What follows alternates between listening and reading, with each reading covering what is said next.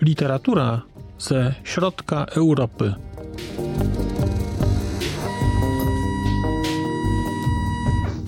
Podcast około książkowy.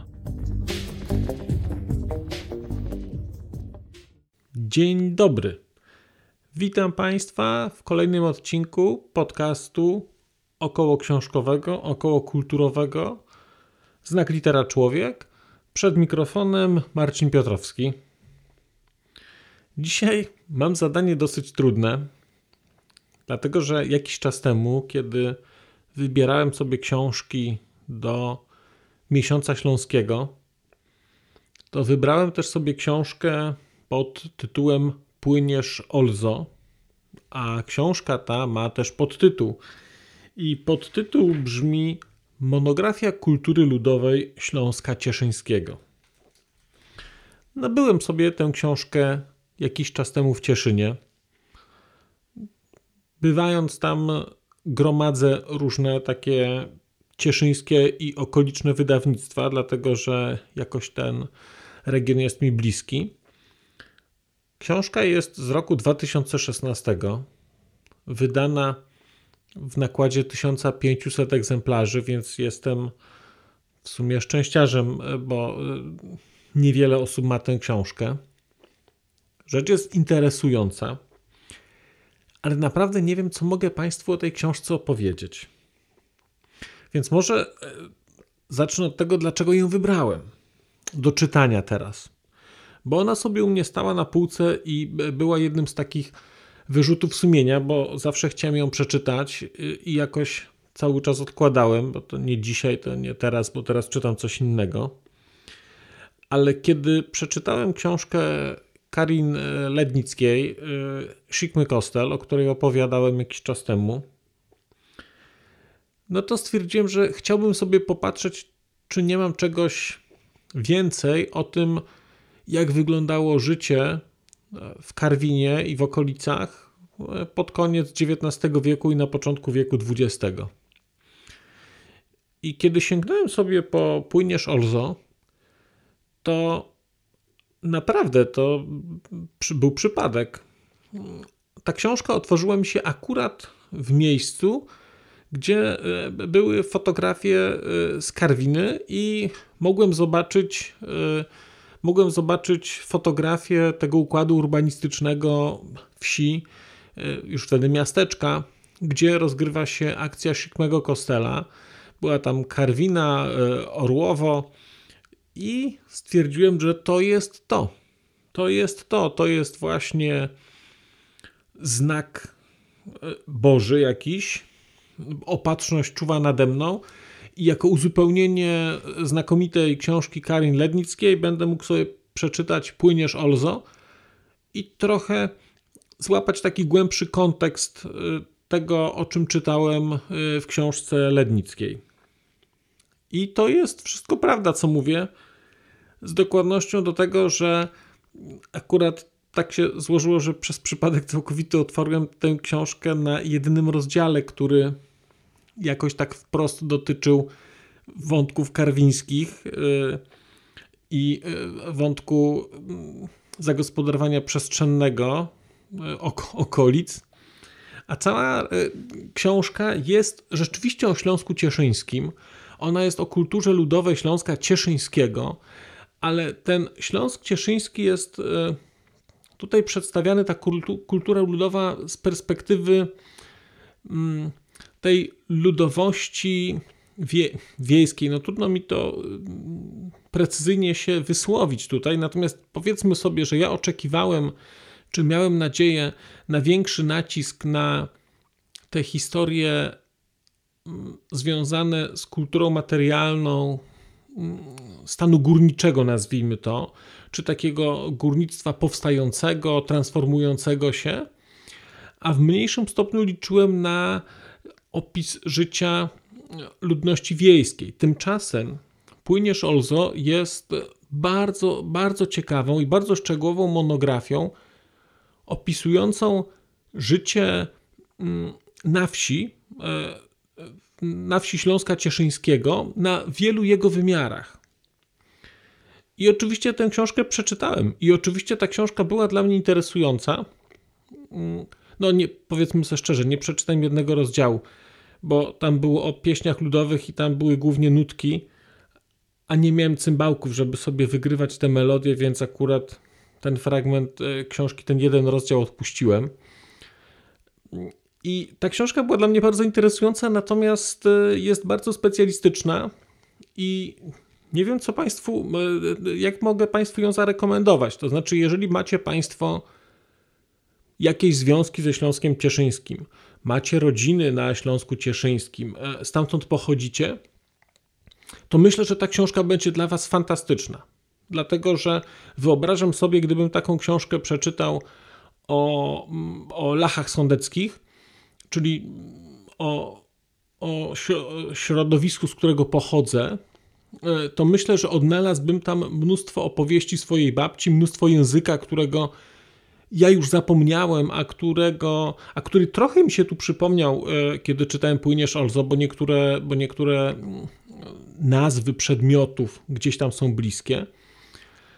Ale myślę, że byłoby to, byłaby to dla mnie podróż w czasie, więc jeżeli macie Państwo jakieś relacje ze Śląskiem Cieszyńskim, macie stamtąd e, czy, czy, z Beskidem Śląskim też, jeżeli macie stamtąd jakąś rodzinę, to myślę, że ta książka będzie dla Was podróżą w czasie.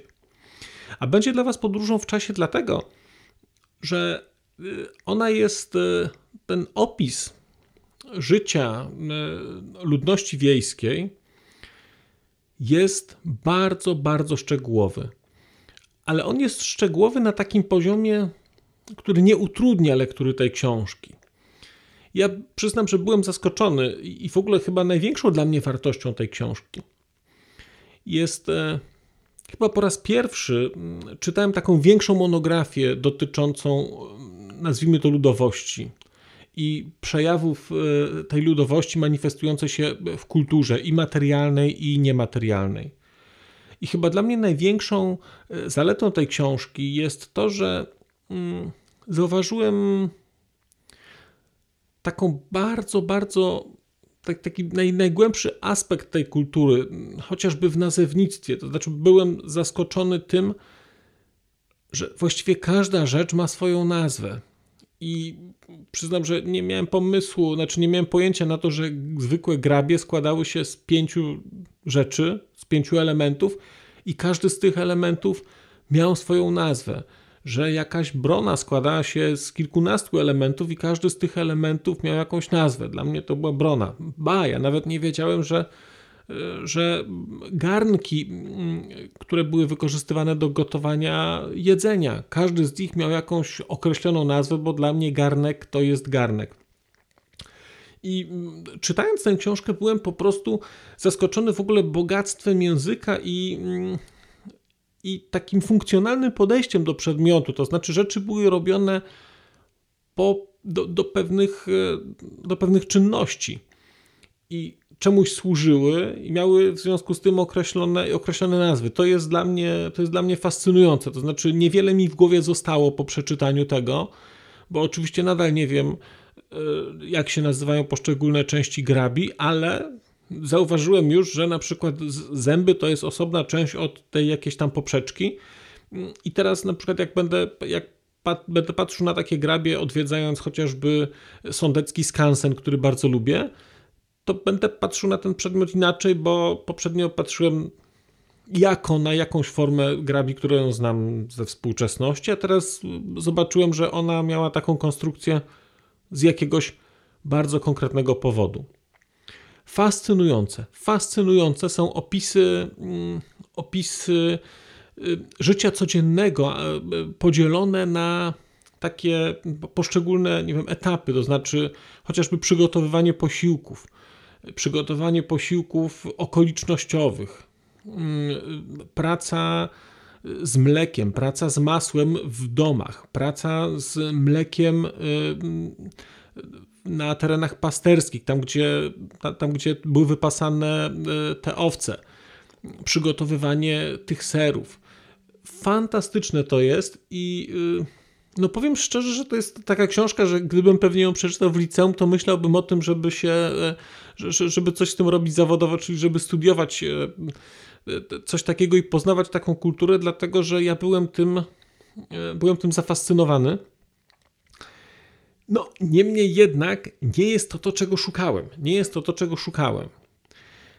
Chyba takim najciekawszym mam wrażenie dla mnie, bo nie chciałbym tak Państwa puścić zupełnie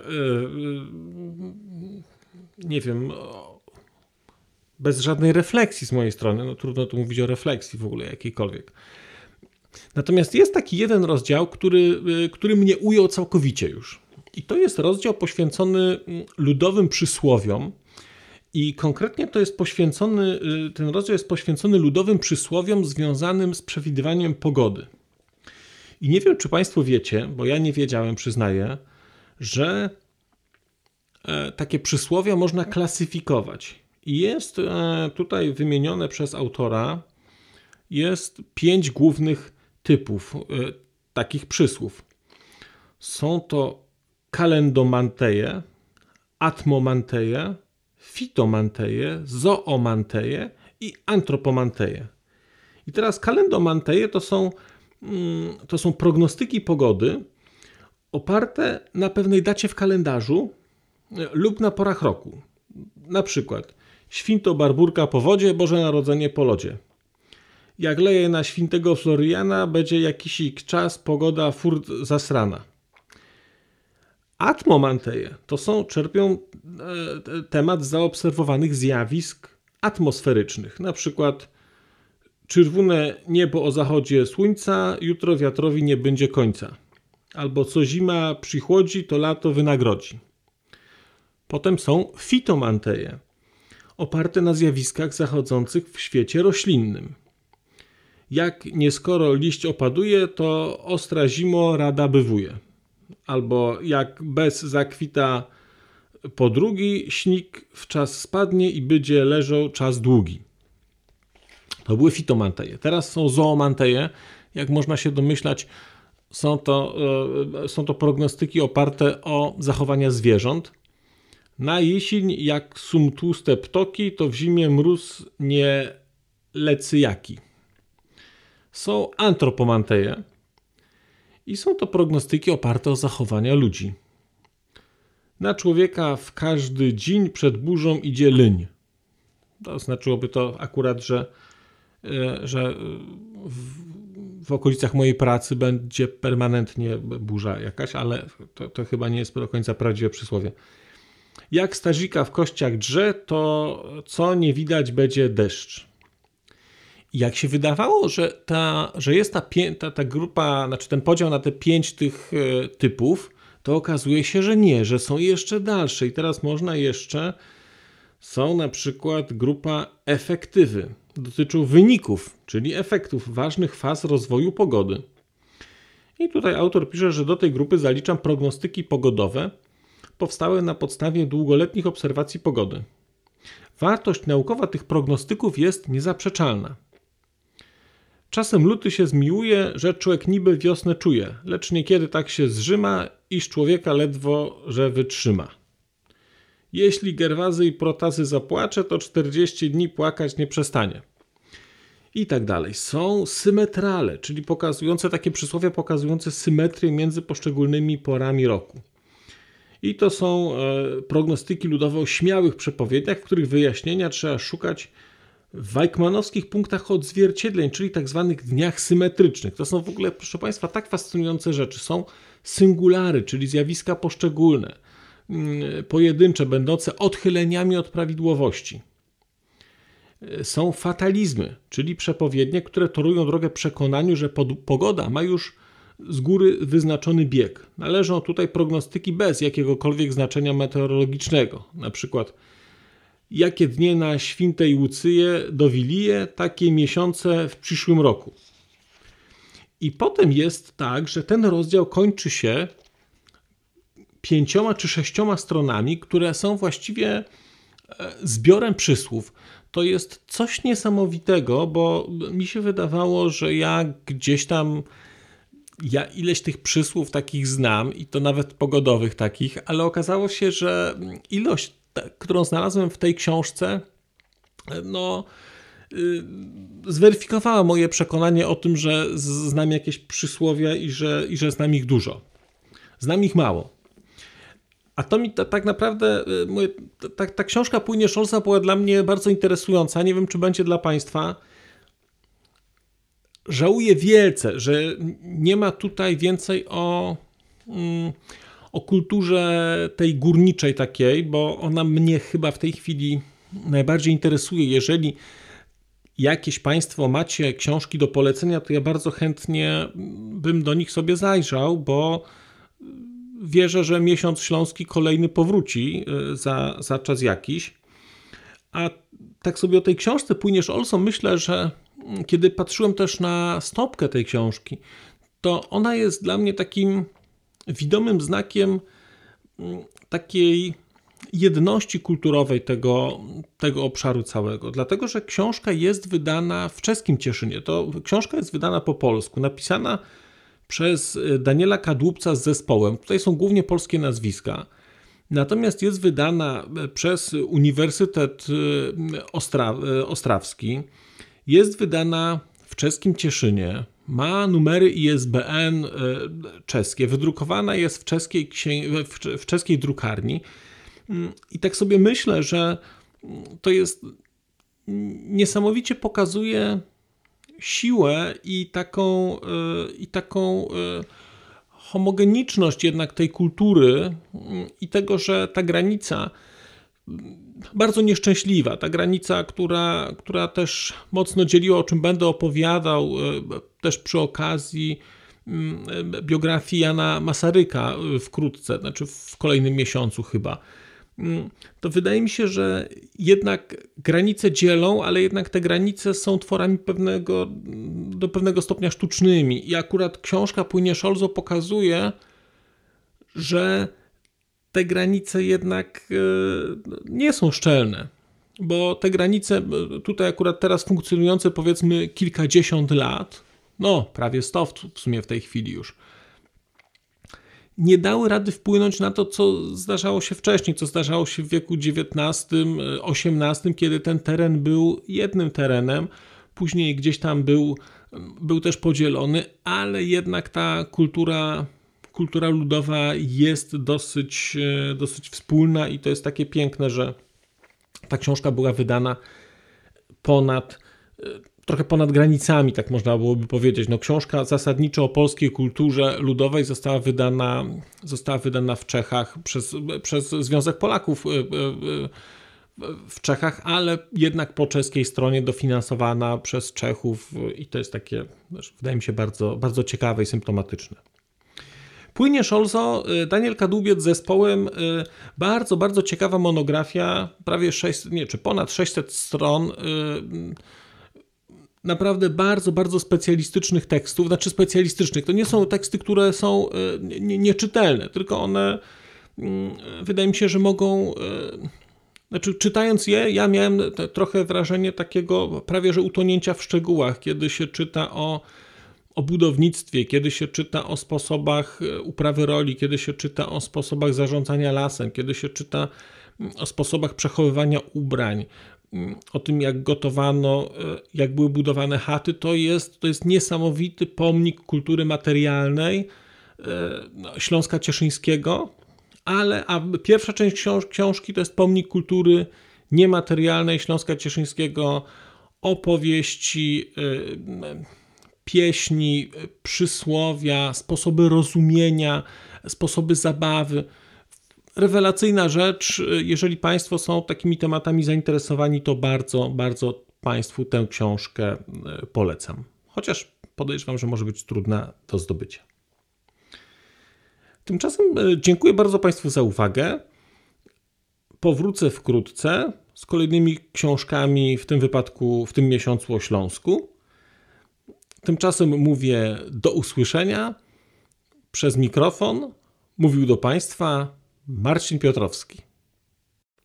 A już zupełnie na koniec powiem, że skoro wysłuchaliście Państwo tego odcinka, to w jego opisie znajdziecie link do serwisu YouTube. W wersji YouTube'owej jest miejsce na skomentowanie go. To jest takie miejsce, gdzie można komentować ten odcinek, rozmawiać, zadawać pytania, wymieniać się spostrzeżeniami, do czego Państwa bardzo zachęcam, gdyż udało się już na tym YouTubie zgromadzić trochę bardzo ciekawych osób, bardzo ciekawych komentarzy i trochę stworzyć taką społeczność ludzi rozmawiających o książkach. Też na koniec, zupełnie na koniec, poproszę Państwa o wystawienie oceny mi w ramach e, tych platform podcastowych, na których Państwo tego odcinka wysłuchaliście. I nieważne jaka ta ocena będzie, istotne dla mnie po prostu, że będzie. Tymczasem się żegnam już naprawdę i do usłyszenia za czas jakiś.